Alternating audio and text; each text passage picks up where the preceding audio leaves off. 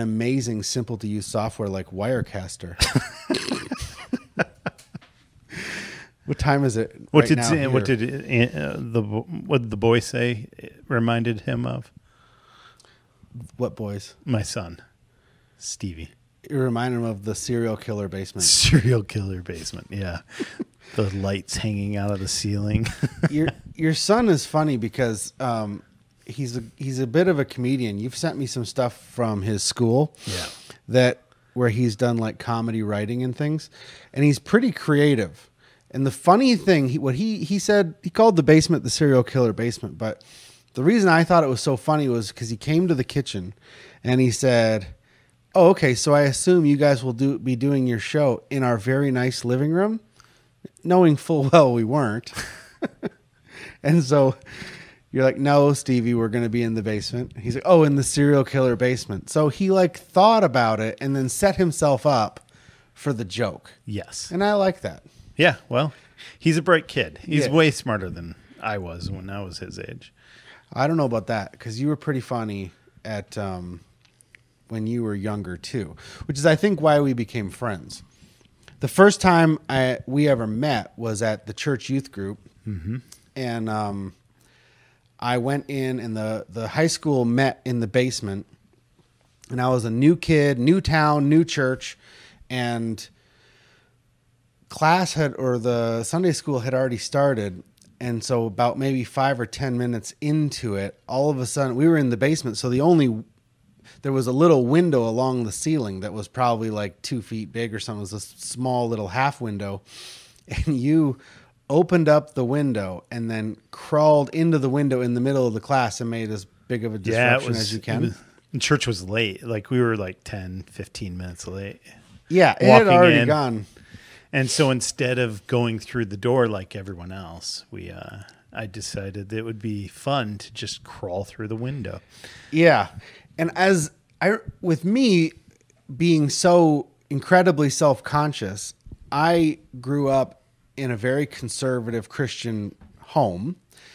And when I would go to church at my other church before that, my friends were kind of like, it wasn't cool. If we were, you know, if it came time for everybody to sing, of course we would never sing. They would never sing, and I sure as heck wasn't going to be the only one singing. It was like very much like we're way cooler than this. This is stupid church, and of course that wasn't my family life, but that was my expectation. And so then coming into a new place, I assumed that everybody at this church was going to be like my friends at the other church.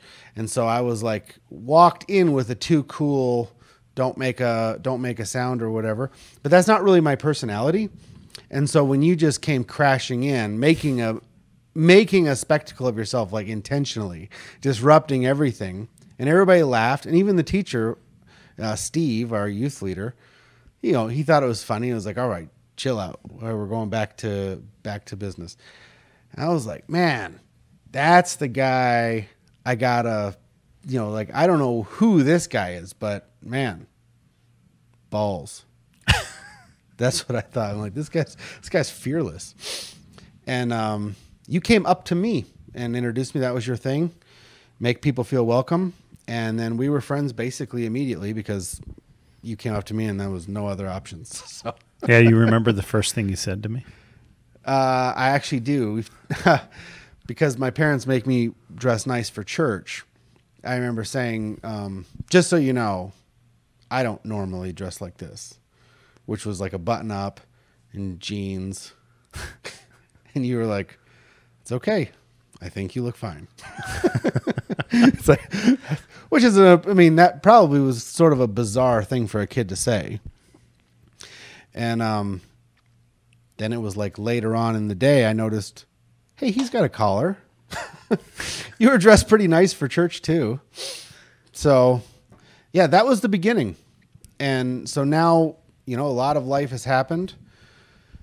I, well, not for me. I'm sorry. But, you know, you're in a different spot. Yeah. You live in the same place, but your life has developed. Definitely. Yeah.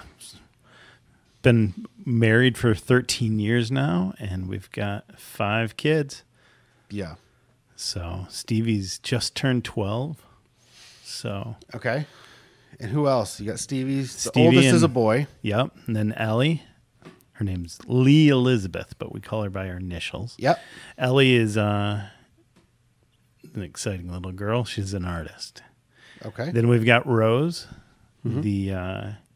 She's kind of the free spirit. Okay. And then Daisy. Daisy's our comedian. And then Maggie. She's too young to really have a good firm handle on who she is. She's not about 10 months. Less than 1. Yeah. Cool. So we're I want to say we're in the middle of, but who knows anymore?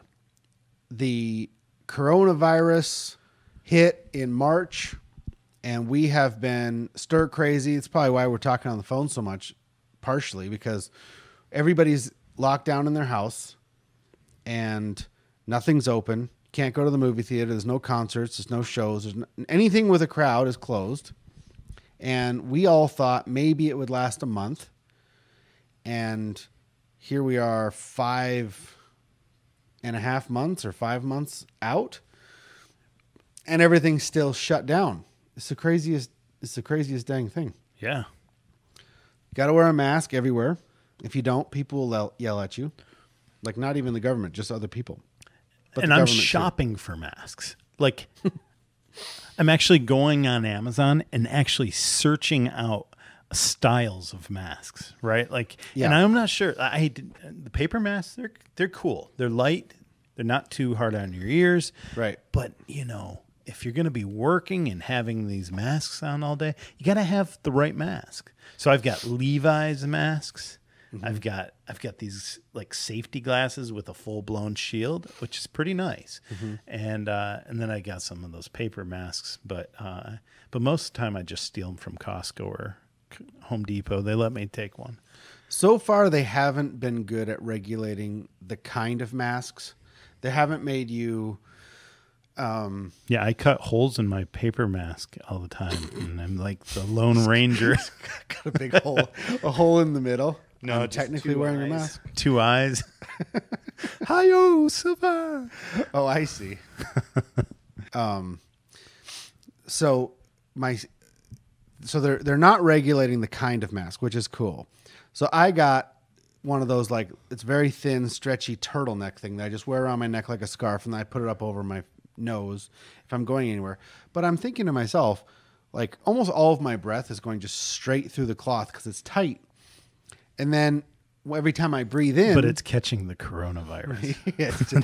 That's the key. Just the coronavirus is getting... The coronavirus... caught in the fibers. In those fibers, there's coronavirus magnets. Right. And it sucks them in. And then your air is able to flow through it nicely. And it sure is.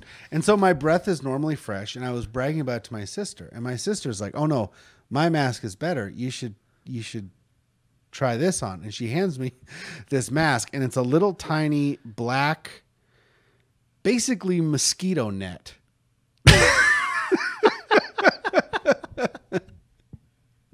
And it's got like frilly lace thing that goes around your ear, so it's like decorative. It looks like underwear. It looks like a patch of lingerie. Yeah, it looks like a tiny little square of like underwear. Lingerie. Yeah. And it's like that kind, but very see-through laundry. Like, this is like a mosquito net, like a screen door. Yeah, so it catches even less. You could lip read somebody wearing this mask. And so he was like, whew. There's not even a delay. So I'm like, well, yeah, it's going to get to the point where there's just like a string around your mouth. Yeah, I mean, and you're like, it is a mask. You joked about cutting a hole in it, but what would happen if you walked into a Menards, which is where my dad got kicked out of for not having a mask, and just because there's no rules. I mean, the governor of Michigan said there's no rules. What would happen if you wore like a regular old hospital mask, but you just cut a big hole right in the front? Originally, there were people doing that so they could smoke. I saw a video of two people sitting at a restaurant, and then one of them had a hamburger. Yeah. And then he just opened his mouth, and the mask split in half, and he shoved the hamburger in his mask and then closed and then kept chewing. But that might have been just a joke. I don't know. But, you know, it looked real. Yeah. But we live in a crazy, thing. We just heard you sent me a video today talking about New York City and how New York City is basically leveled. And the video showed the guy going up and down the streets of Fifth Avenue, and all the stores boarded up and no one on the street. Every time you go to New York, unless it's late at night, there's a crowd of people on both sides. That's the iconic symbol. New York has got the wide sidewalk, and you got 6 or 7 across. Cars everywhere. Heads bobbing, all the cars honking. And this guy's just cruising through with his camera down the street. There's no traffic. And he's like, well, the companies are all making adjustments to not have to go into the office, because if you're able to work from home, the government is saying you should work from home. And I'm working from home. I'm working. How are you doing that? You're a school teacher. I guess everybody who is watching this will know, because we're not really reporting from the future. Yes. But still, it's kind of crazy that you could be a school teacher. You'd think those were one job that would never work. Although I will say this. Okay. We are doing virtual, but they're asking us to come in a couple days a week. I think just to know that we're doing something. Are the students? No, the students aren't coming in. Ever? Not for the foreseeable future. They said foreseeable future? No. Well, I don't know what the official language, but somebody said at least September and October. So it's. But that's only a month. September in 10 days. And October are 2 months. Okay, so not September and October. I thought you said at least until September. Okay. We won't be going to school during September and October. Okay, so they're still doing it incrementally. They didn't just cancel the whole season. Yeah, they still want to see my pretty face at the building, but well, who can blame them? Yeah. So that's nuts. Kids not going to school because they're the highest risk. No. I've always said I hope that I get it, just because I'm not a high-risk person for having it affect me seriously. Mm-hmm. And my lifestyle is I work from home. I live. I can contain myself. So it's like if I get it, that would be great, because then I can get the antibodies.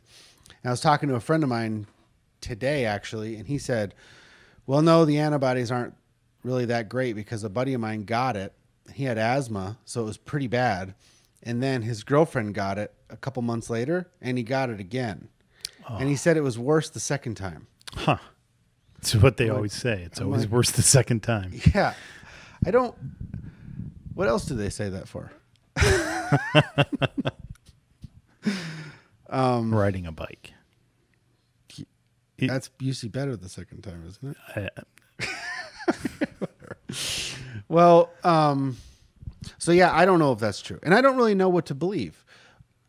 I said in the very beginning that this is going to become political, but I didn't exactly know how. I didn't know which side was going to be what. The like, great we couldn't foreseer, Dave. I knew it. I think this might become political. This is why during an election year, a highly polarizing idea become political. This is why we're offering the Good Racer podcast, because it's not fair for only you to have first, to hear it first.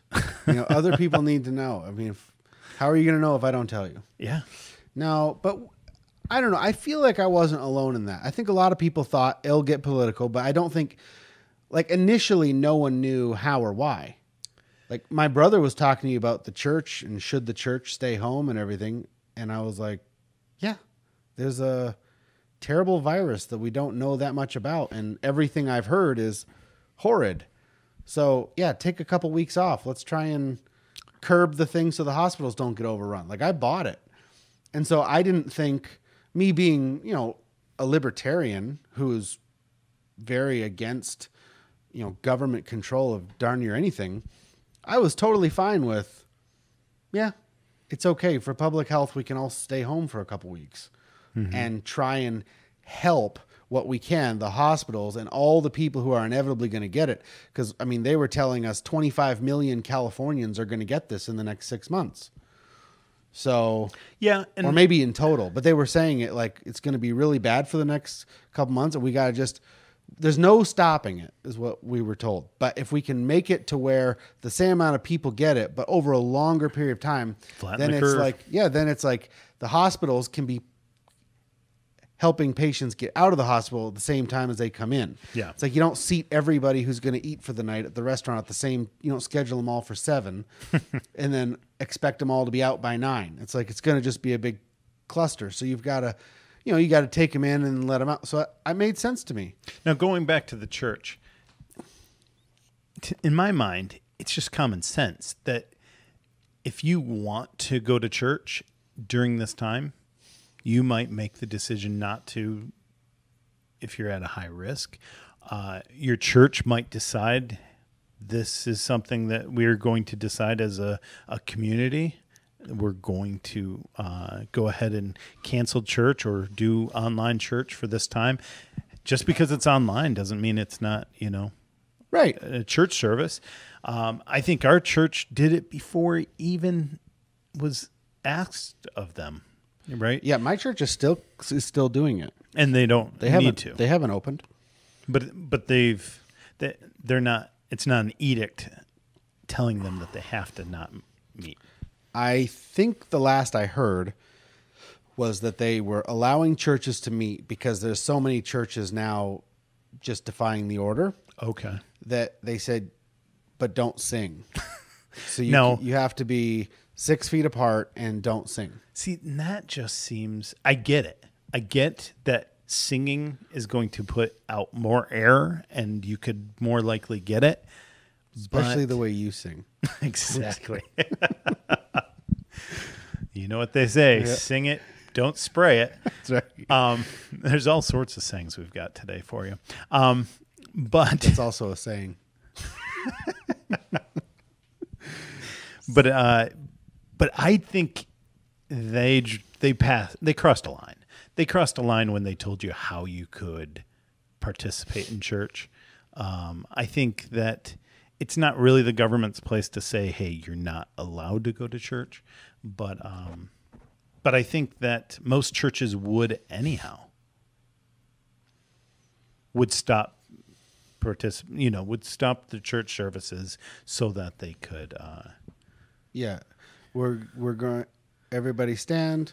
We're gonna hum "Amazing Grace." Everyone, get out your kazoos. That's right. So, yeah, I'm not a very good podcaster. I guess I'm pretty rusty because I just grabbed the foam part of my microphone and straightened it.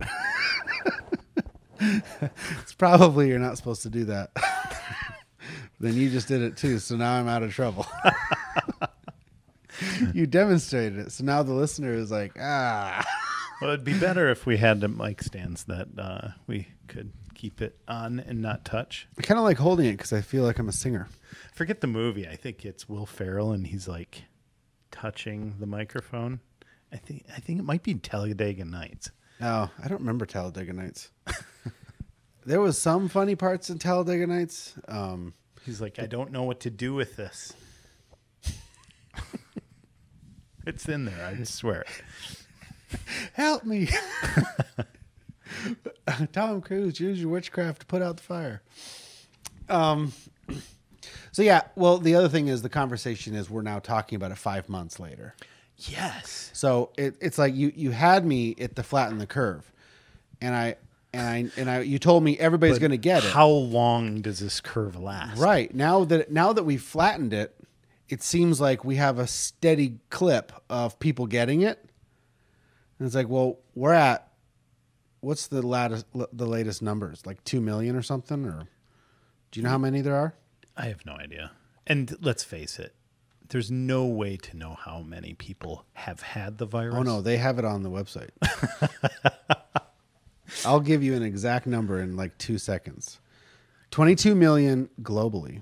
And in the U.S., In the U.S., there is, I don't know. It says there's 174,000 deaths, but I don't know. Oh, 5.5 million. 5.5 million.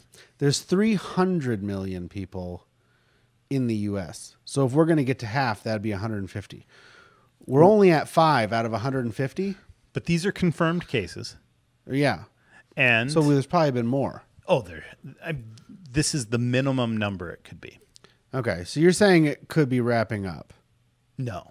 No, not even close to that. Because my point was, obviously, it's changed now to whatever you do, don't get sick.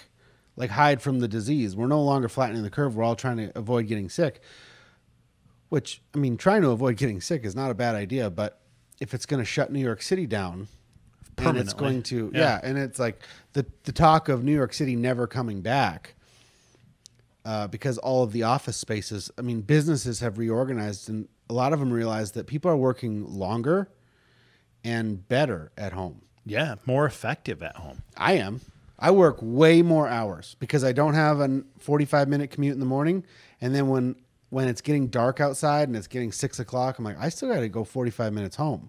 Yeah. So I'm encouraged to wrap up. But and then when I'm at home, if I get an email, it's like, well, do I really want to go pop my laptop, log back in, and then start working or continue that project that I was working? It's easy just to eat dinner, let a little time slip by, and then go to bed and say, I'll have to take care of it tomorrow. But if your workstation is already set up all the time, it's like, well, I took a break. I ate dinner. I watched Back to the Grind. Yeah, I watched a television show, and now there's no reason for me not to go and finish up what I had already started anyway. So sometimes I'm working until like 10 or 11 for fun. Like, I'm not even getting paid for this. I'm just like, okay, if I really wanted to wrap up, I would do all this. So I think a lot of people are doing that, but it's crazy, and it's frustrating that everything doesn't make sense, and it's frustrating that it's an election year. And it's frustrating that they're going to have mail-in voting because they don't want to have crowds voting together. But if you don't have anybody showing up to say, yes, I voted, can't somebody just download the list of people and, you know, pull all the, you know, the names and then just fill in papers? And I don't know, but like, what's the verification on an envelope? And how do you count, you know, 150 million envelopes accurately? And how do you get them their sticker? That's what I'm concerned about. I want my sticker. Well, as a Canadian, I'm not allowed to vote. That's true. Of course. How are they going to check? I usually get my sticker on the floor of a Home Depot. Oh, okay. Or that's where I got it last time. So, yeah, my prediction. I'm going to put my sticker on my mask when we get it. That'll be saying cool. I voted. I voted. Well, here's a prediction. Here's another example of something you've never heard before. You don't see it coming yet, but it's going to come true. Okay. When the voting comes in, it's going to be very contentious, those results. We're talking hanging chads. We're talking contentious. It's going to be worse than that. Yeah, it is. This is going to be a nightmare. It won't be a election night. No. There will not be an election night like normal. Unless it's an overwhelming victory. It's going to be an election 3 months. Hmm. And the scary thing is our country has never had a transfer of, you know, every time we transfer power, we do it peacefully. Yeah. Every time. Even Obama and Trump, Bush and Obama. Although I heard they stole some, Clinton, I guess, stole all the W's off the keyboards of the computers. So that was, I don't know, maybe not peaceful. I haven't heard that, but if that's true, I would begin to question Bill Clinton's character. Well, but I haven't heard verification of that because that's theft. I think you could even get them on, In some ways, it would have been better to take the whole keyboard. Yes, because you wouldn't be sitting there trying to... Keyboard's missing. We got, hey, random guy who buys keyboards. I don't know. There's probably a guy who buys. There's definitely a keyboard buyer at the White House. Yeah. And but how do you get W keys? Well, he was a Democrat, because if I was the keyboard buyer and my guy came into office and I saw all the W's, I would just buy new keyboards and not say anything. But if all the O's were gone, I'd tell him. I totally don't. I'm not following. I'm saying that the keyboard buyer was a Democrat, because all the W's were missing. He made sure to let everybody know, hey, W's are gone. Right? Like, yeah. Because how you think George Bush is in there inspecting the keyboards? You think he types a lot? But it's like, I've heard that. I think he's maybe at the highest amount of typing of all of our presidents, minus phone keyboards. Yeah. Well, he also typed. Obama was big on the BlackBerry. Yeah. Trump's big on the iPhone. The trouble with W is he couldn't spell very good. So he had the most letters. He just used two U's. He had the most letters, but not the most words. But anyway, so yeah, that's my prediction. My prediction is the results of this election are going to be very contentious. And it won't be an election night. It'll be multiple nights. Yep. Interesting. Yeah.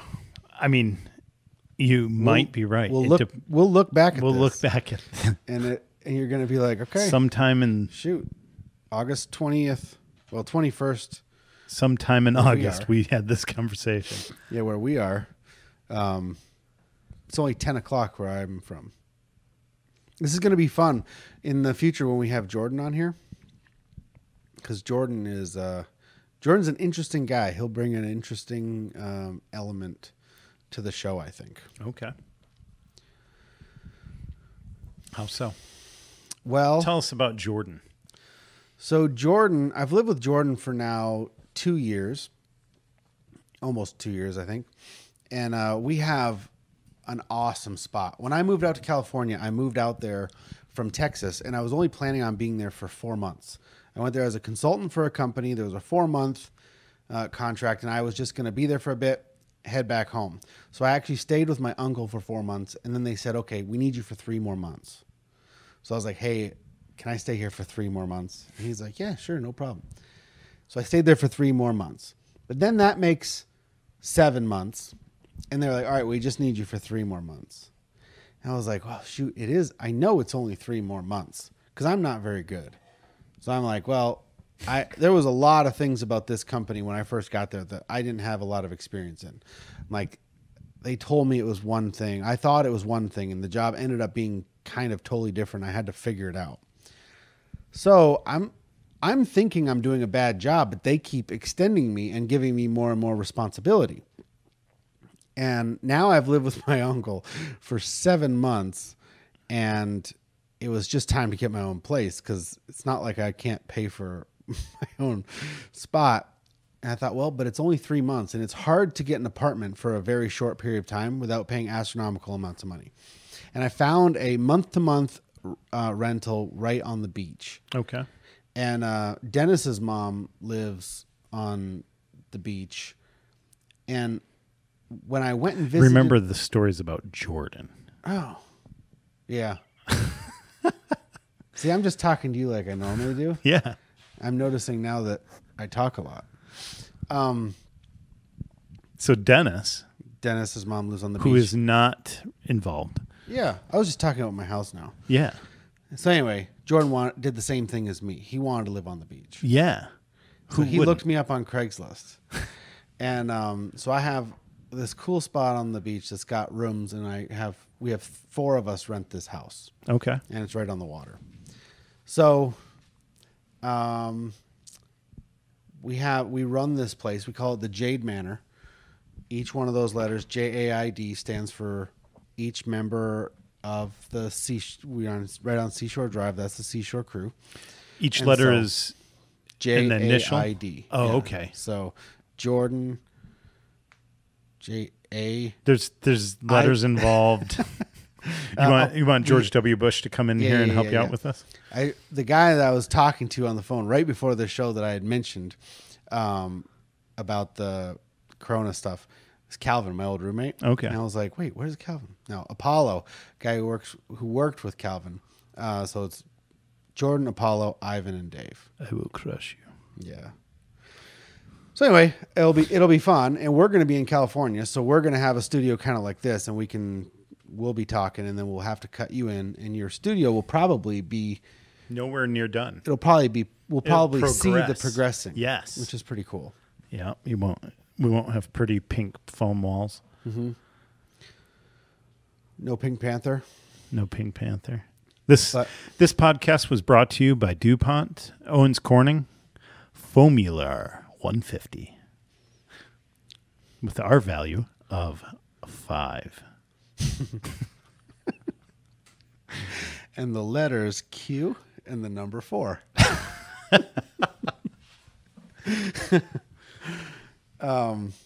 So I was in the car the other day, right? Okay. Yeah. And I was about to pass someone, right? Mm-hmm. And we're trolling around, we're on the expressway.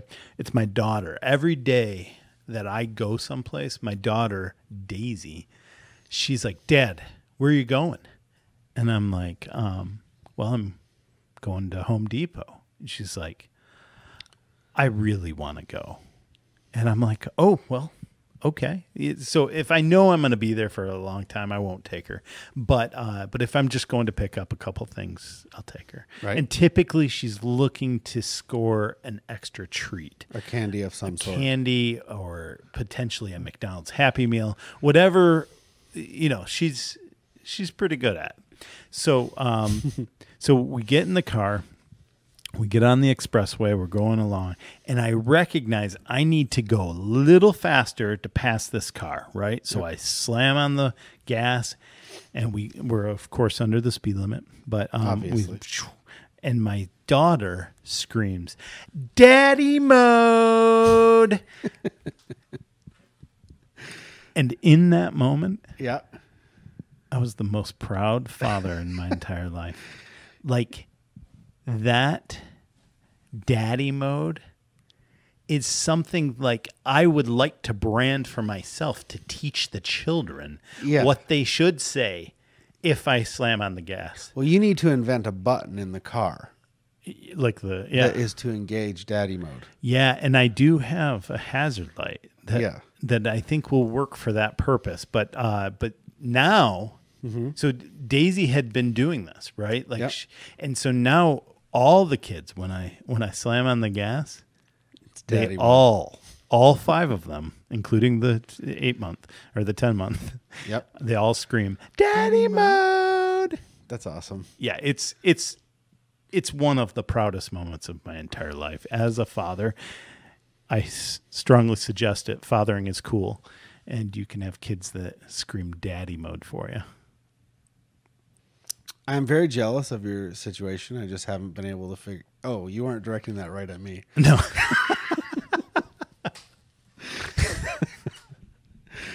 It's like, I hear you, Steve. I believe you. I strongly suggest that you be a father. You'd be an idiot not to be. You don't want to find yourself like 40 and single. Ooh. Well, my dad did something like that where whenever he was running a yellow light and he punch it, he would say bonsai. Okay. Bonsai! Yeah. And then that's almost as cool. Yeah. So the kids, well, it's not because my dad's the one who created bonsai. And the kids followed dad's lead. Okay. Yeah, see, that's not as cool. You had a kid actually come up with it. Yes. And the other kids followed that. So you have... The children are in agreement, and they have assigned daddy mode. Daddy mode. See, my dad invented his own because his kids weren't catching on. I guess we were just... Was it when he slammed on the gas? Yeah, it was when we'd go through the yellow light. Oh, the yellow light. It was always... It was never when he slammed on the gas regular. It was just when you're going to the intersection, and it's green, and then it goes yellow. And then you slam on it, and you're looking at the light to see if you're going to beat it. And my dad would just be like, bonsai, across as we crossed the intersection. And then my mom told him to stop doing that. And so he said he would. And then he... Let me guess. Yeah. He didn't. Well, I don't know what happened, but yeah, the youngest kid, when he was driving with both my parents, they went through the yellow light and my dad didn't do anything. But the youngest one in the back screamed out "Bonsai!" Oh, ratted him out. Yeah, which my mom was like, "You told me you were not to do that anymore." Yeah, I didn't. He did that on his own. So it's like Daisy. He just came up with it on his own. Yeah. When I was a kid, my father told me, "Red lights mean stop, right? Green lights mean go, right? Yellow lights mean speed up, Okay. Yeah, this was like." I remember being 16 in driver's ed thinking, huh, I thought it meant speed up. And they're like, no, yield and probably stop. And I feel like that seems a little lame. Yeah. But that's what I always said about no ring is a green light. Wedding ring is a red light. Engagement ring is a yellow light. It means stop if you can. Okay, so it's about to go red. Say this again. No ring. No ring is a green light. Green light, yeah. Yeah, single. Yeah. Wedding ring is a red light. Definite. Hard stop. Hard stop. An engagement ring is a yellow light. Okay. Which means you better speed up. If you can stop, you have to because it's about to turn red. Yeah. If you can't stop though, you better punch it because you're. Window of time is very small. Yeah. Just because there's a goalie doesn't mean you can't score. Right? Well, that's kind of, well, I mean, obviously you want to do it the right way, but yeah. Yeah. I wasn't trying to make it crass. I was just saying you better get her to change her mind. Yeah. Yeah. Okay. Quick. Got it. Before she gets married to someone else. Exactly. And there's a diminishing return here as well. Then it's red. You could get very close to the time of marriage and then it gets a little taboo for you to be, you know, showing up at the wedding. Oh, that's fine. As long as it's before the I do. Okay. No wiggle room after that. Could be the morning of. If you're that sure. But I mean, I wouldn't go after somebody who is engaged because it doesn't seem like, I mean, you have to really be sure. It's almost an impossible situation that I would pursue somebody that's engaged to someone else because you kind of lost at that point. I mean, if she's in some ways, it actually works against you because if she changes her mind and she's engaged, then she's just going to change her mind for you. Definitely for me. But I mean, I was thinking she would even change her mind for anyone. Yeah. So... They made a movie about that. They did? Runaway Bride. Okay. Yeah.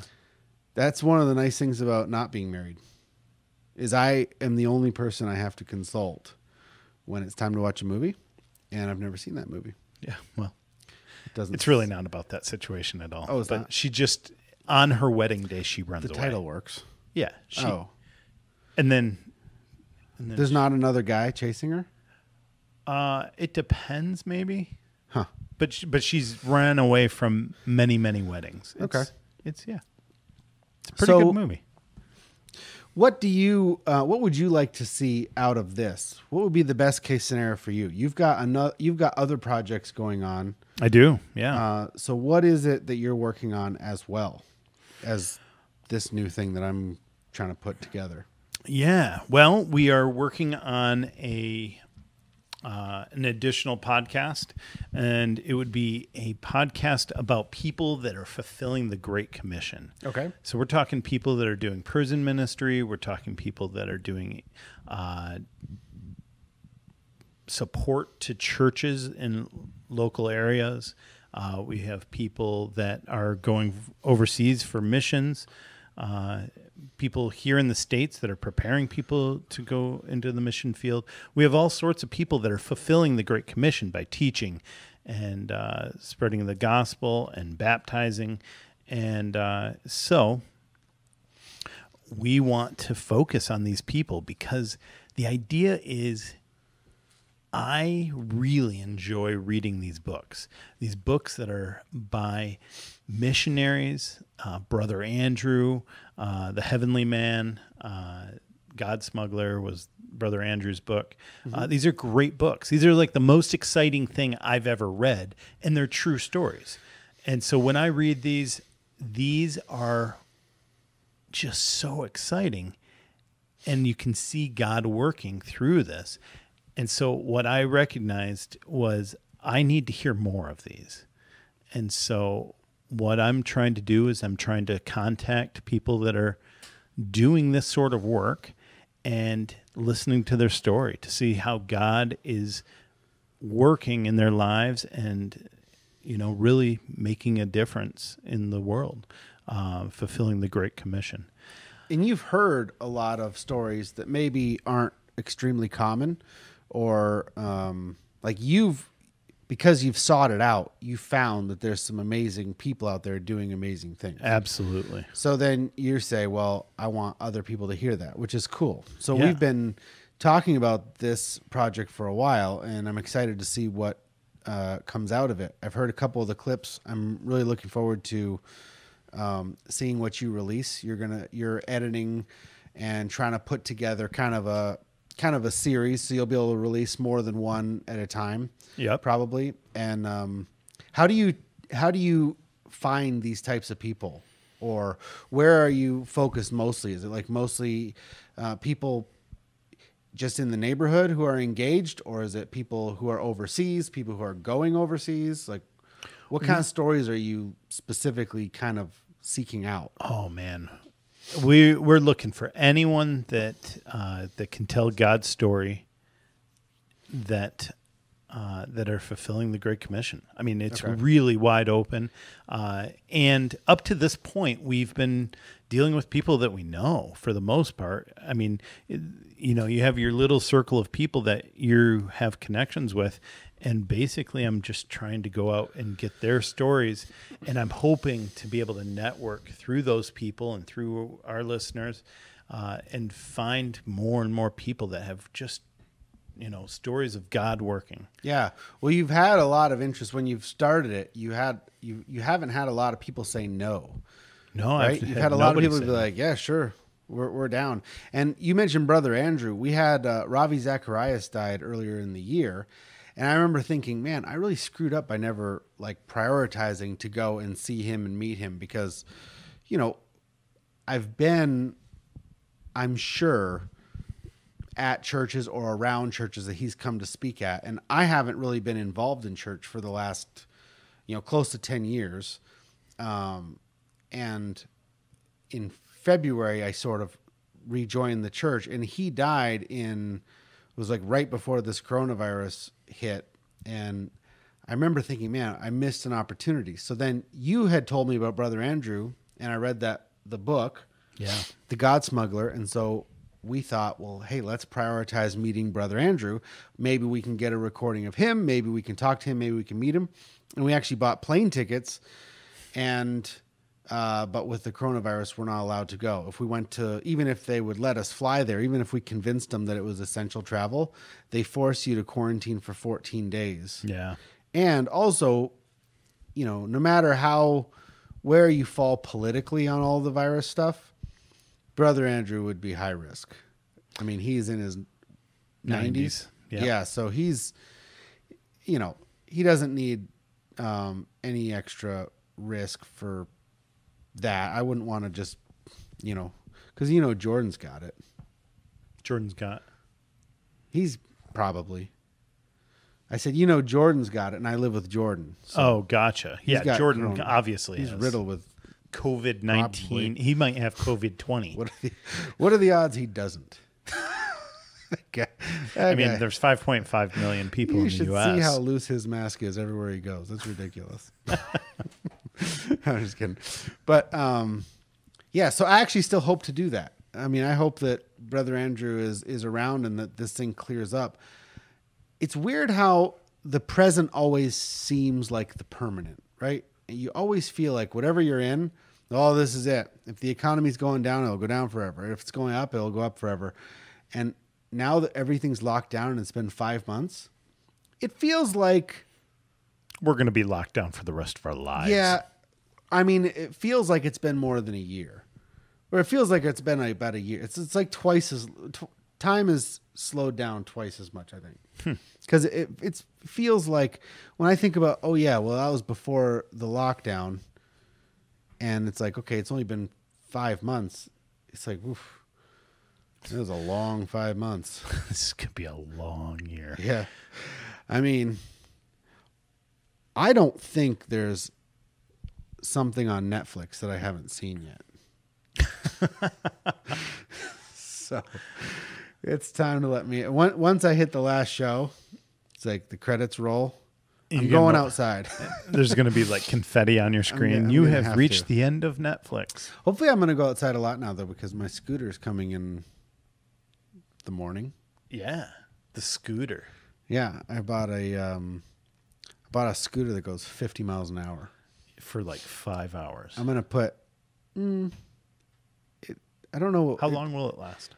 It's not. It doesn't say how long as a time. It tells you how long in miles, and it says that it goes 70 miles. Okay. But all the reviews I've heard, that would be at like the lowest speed, the slowest eco 10 miles an hour or whatever. The reviews I read of people who are doing it off-road and just riding it normal, they say it goes about between 40 and 45, which is a long way.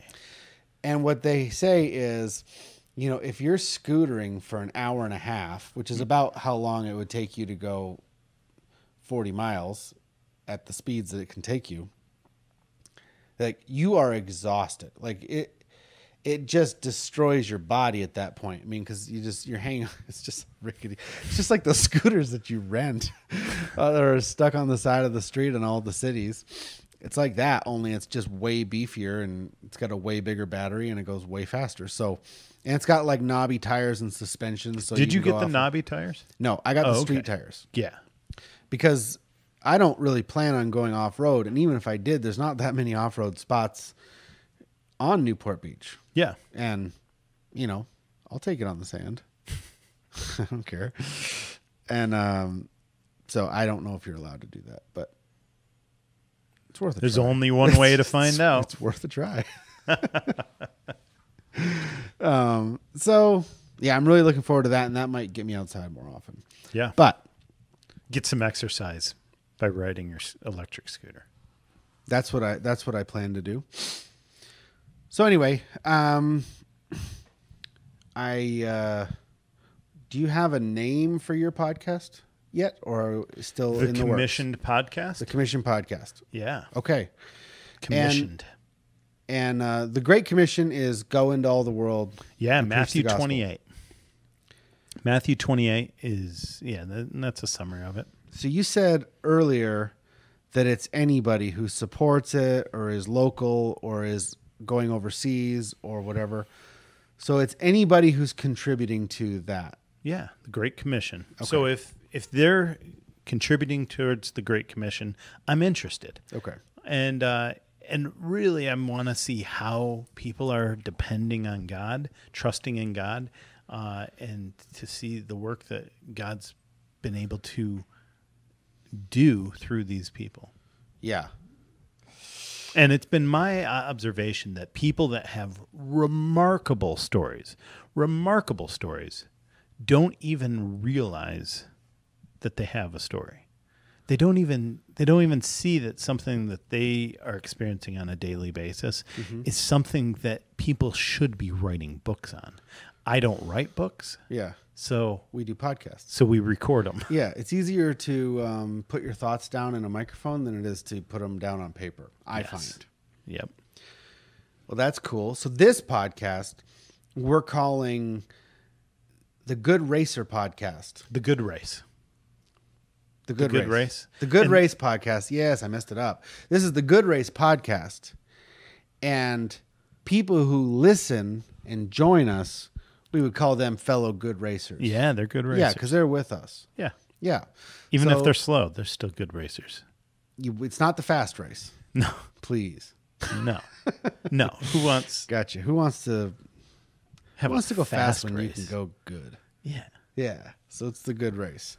And that's kind of robbed from Fight the Good Fight and Finish the Race. Yeah, and all throughout the Bible, it refers to the Christian life as a race. Yeah.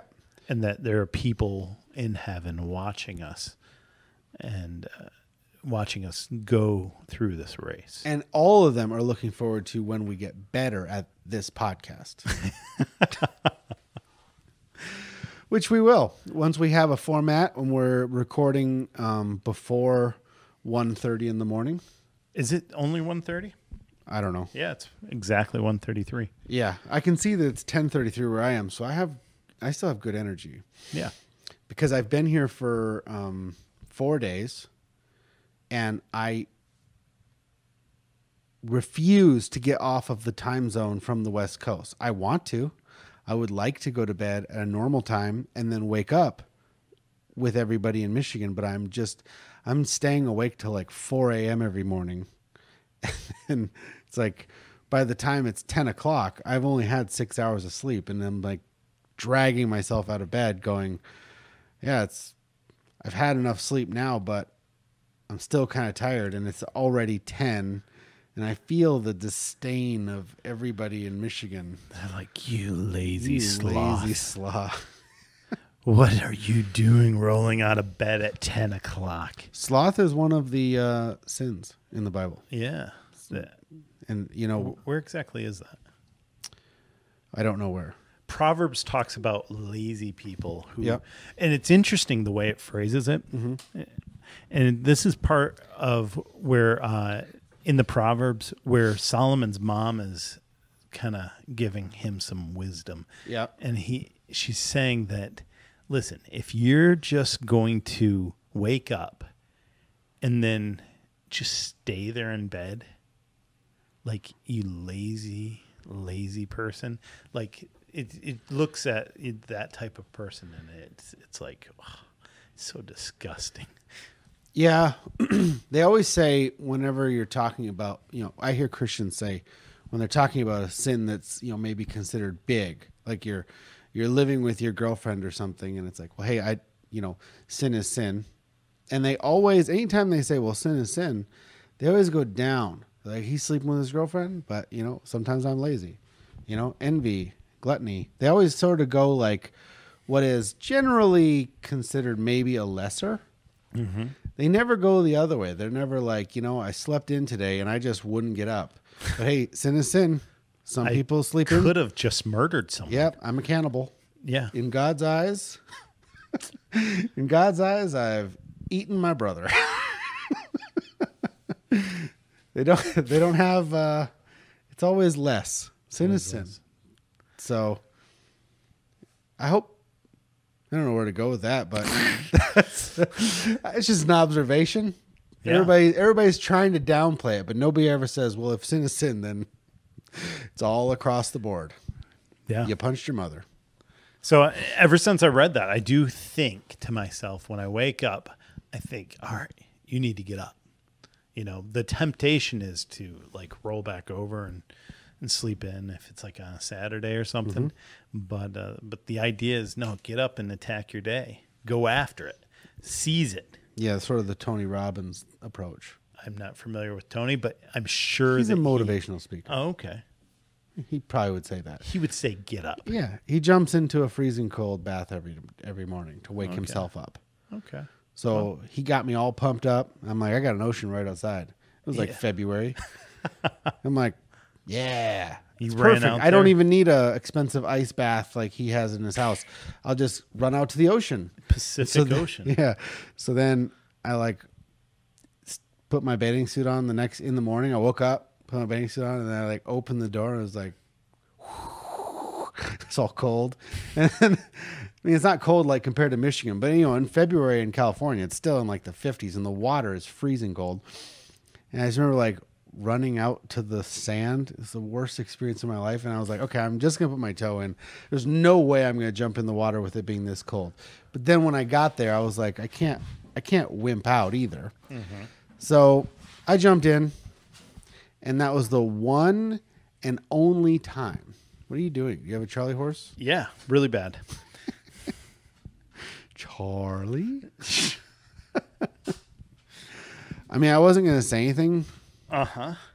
but it seemed like more fun to say something. Yeah. I'm an enormous amount of pain. Well, you could put the microphone down and solve it. Well, yeah. It's not like we're live. I'm working on it. The microphone has no bearing on my leg. Believe it or not. Well, I know, but the headphones might, because you can't really bend down. Almost got it. Okay. Been working on this basement. You're dehydrated. Yeah, I'm dehydrated. I've been working hard. Huh. So well, so tell me about your ocean dip. Anyway, I just did it, and I was like, "Yay, I'm a hero like Tony Robbins." And then when I got back in, I didn't really feel that much more awake. I felt colder, but you know, now that I'm in salt water, you got to take a hot shower anyway. So like, I'm immediately comfortable, and then you know, I'm sure. I don't know what the drill is, so I probably need a coach to like tell me how to jump in cold water. But I jumped in cold water, and then when I got home, I was like, I feel the same now after the shower. Mm-hmm. And the next morning, I woke up. I was like, time to get back in that ocean. Let me guess. Let me predict what happened. Shoot, you're gonna be a better predictor. You're gonna be as good as me now. You did not go and jump in the ocean. I didn't even walk outside. No. Yeah, that was a one-time thing. Hmm. And you know, before I was a Christian. Just kidding. I remember telling the story. This just hit me. I told that story to somebody. Because we're talking a few years ago. This wasn't like it was within the last 5 years, but this was few years ago. I have told that story. I just remembered that I've done it. I did it twice. Huh. You need to repent. But I definitely only did it once. So, like, if you do something, and the funny thing is, you think it makes it that much better that you may have done it 100% more times than you actually did. Right. So I'm sitting here thinking to myself, nobody from the outside hears that you made a decision to do something extreme like that going forward. Yeah. Because you live on the ocean, you're going to take advantage of it. And you do it once, or they hear the same story and the punchline is you did it twice. No one thinks higher of you. So why? So how would I? Why would I ever tell the story? He did it twice. Why would I ever tell the story? He did it twice. Two as the punch grab. I did it for a full month. I don't know. Once a month, I did it for a full month. See, a full month makes a listener think maybe they wouldn't do it, but I think anybody could tie me for two. and by accident, and I didn't even do it two times. I only did it once. I just somehow remember telling that story, lying. Huh? I don't. Yeah, it's just a weird memory that occurred to me. But I'll never lie to you. The truth is, I didn't even jump in that once. Yeah, no, I did. How deep did you go? Not very. I mean, waist. I mean, we're talking over your head. Yeah, where I live in Newport, the waves are actually pretty big. Okay. So if you were to go out, if the waves were to go exit and you went out to where there was no water and you were standing on dry sand, when the next wave comes, it'll get up to your waist almost. Okay. Yeah, so like the water will rush, and so you don't have to go out very far. So all I had to do, what I did was I just ran out where it was dry as far as I could, and then when the water came in, I just dunked under really quick and then jumped up and then ran back home because I was freezing cold. Oh, okay. Maybe you're supposed to stay there for a bit. Probably a little bit. I was there probably like 3 seconds. Oh. Because I did have to go down so that technically my whole head went under for a second. Okay. And ran home. Ran. So, but... And then you're all sandy and salty and yeah, salty. You gotta rinse off. But I mean, I have a shower right there, so I don't know. It wasn't for me. Hmm. Yes, But don't be a sloth. Yeah. And sin is sin. Sin is sin. It's like kidnapping your neighbor's dog and setting it on fire is very sinful. And one time, I ate more than my fair share at dinner because I was gluttonous. Sin is sin. Same. It's the argument. Have you heard this idea that you're not supposed to, when you wake up and you're still lying in bed, that you're not supposed to like start getting on your phone? Have you heard this? No.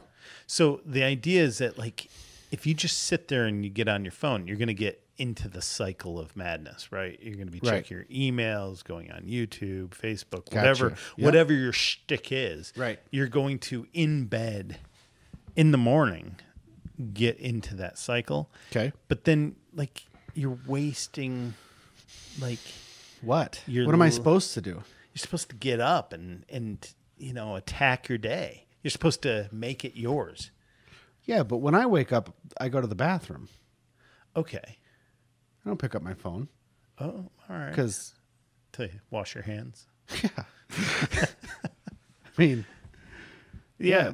But do you ever go back to bed after you go to the bathroom? No. Okay. No, I don't go back to bed after I get up.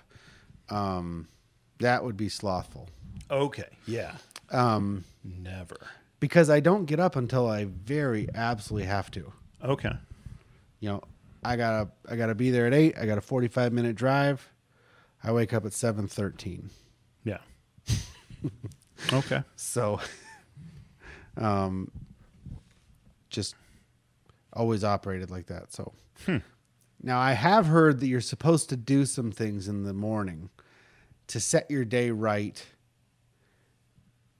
mentally and spiritually. Okay. Wake up, spend time with God, read, you know, and start off on the right foot. And if you hit snooze all the way one past the one you should, then when you wake up, you're in a hurry. Okay. That's how I normally start my day. So, not saying it's right. I'm just saying that's what I do. I'm like a 9-time snoozer. Okay. You're one of those. So you set your alarm way before you need it, and then you don't. I set my alarm at the ideal time that I would like to get up. Okay, but that ideal time includes like probably 40 minutes of, you know, shower, shave, you know, like whatever, and you know, be able to watch something funny on TV or your phone or whatever it is. Like just be able to have some time to yourself, or be able to look at the day, the calendar on the day, and like prepare and like just sort of get your head straight and get a game plan. Yeah. But typically, again, with coronavirus, it's probably a little different, but typically I just, I'll get 9 more minutes. And then, and I'm like, oh, shoot, I should have left 6 minutes ago. And then turn and burn. Up. Okay. Power pee. Out the door. And how, let's not get into the details of power peeing. You just push harder. You don't have to do the Spider-Man or anything. There's no secret. It's just trying. You know, you're already late. So you wish you didn't have to go because you really should be on the road. Okay. And now using the bathroom first thing in the morning has become an inconvenience. Yes. It's wrecking your day. Okay. It's going to make you late for your first meeting. This won't make the show. It probably will, but. I wake up without an alarm. Okay. Because I have a wife who wakes me up. And what else does she do? You've told me. No, we're not going to get into that. No. Well, you have to now because. No, she just wakes me up. And when she wakes me up, it takes me a few minutes. Yeah. To it's hard to wake me up, first of all. Okay. But once I wake up, I need maybe 5, maybe 10 minutes to just lay there and go, you know, just sort out my thoughts, and then I can get up and go. Wow. But yeah, no, she's very good to me. Like she, you know, she prepares me for the day. Well, you told me she makes you breakfast. She does typically make me breakfast. Yeah. When we were first married, I'm not joking, she would wake up. Cereal, milk in your face? No. She would take potatoes, boil them, grate them, fry them into hash browns. She would make me fresh eggs and from chickens. No, and we didn't have chickens at that time. We have had chickens, but not at that time. Yeah, what happened to your chickens? I keep hearing about chickens. Chickens don't last long. Oh. You know, not around the Liggets. They, you know, they last a couple of years. There's a lot of breakfasts. No, she just didn't want to do chickens this year. Yeah, okay. So, but she wakes you up. She would make me bacon and eggs and homemade hash browns. We're not talking from frozen bags. Yep. She'd make me full-on hash browns and toast and butter. And, like, then she would come up and wake me up. But you're saying would. So is that a season pass now? Well, no. Has Corona changed it? No. See, she still does that. Just not as an elaborate of a breakfast. I see. But when we were first married, like, it was a surprise to me. It wasn't like I asked her to do this. This is what I need. Yeah. There was nothing, no place in my world did I expect a wife to be making me breakfast at all, right? Like your standard for how your wife will be is how you saw your parents, right? Like my dad made my mom breakfast. That's what my dad makes my mom breakfast. So the assumption is if breakfast is going to be made, it's going to be me. Yeah. But you know, there's no time for that. And sometimes I do. I love making breakfast for the family. Yeah. But when we first got married, I couldn't believe it. It was like, what is this? And yeah, so it wasn't a surprise when I started gaining weight in my first year of marriage. Well, everybody gains weight when they're first married. But then, yeah, I mean, to this day, she'll make me breakfast that, you know, that will be healthy, and typically it's something that I can go to work with. Okay. So, yeah. Well, you got to keep her. Awesome. Well, I think this is a good time to wrap up. You? All right. Yeah. This is our first show of the Good Racer podcast. I'm Davey. I'm Steve. And this is Steve's studio. Thanks for having me here. And I can't wait to see what you do with this place. We're going to have to keep up because I think Jordan and I are going to use my bedroom. Oh. So I'm going to have to get rid of my bed. Otherwise, we won't have any room. So I'm going to figure out another sleeping arrangement. Teepees are better in a lot of ways. In a lot of ways, teepees are better. So that sounds good, man. All right. Good show. Thank you.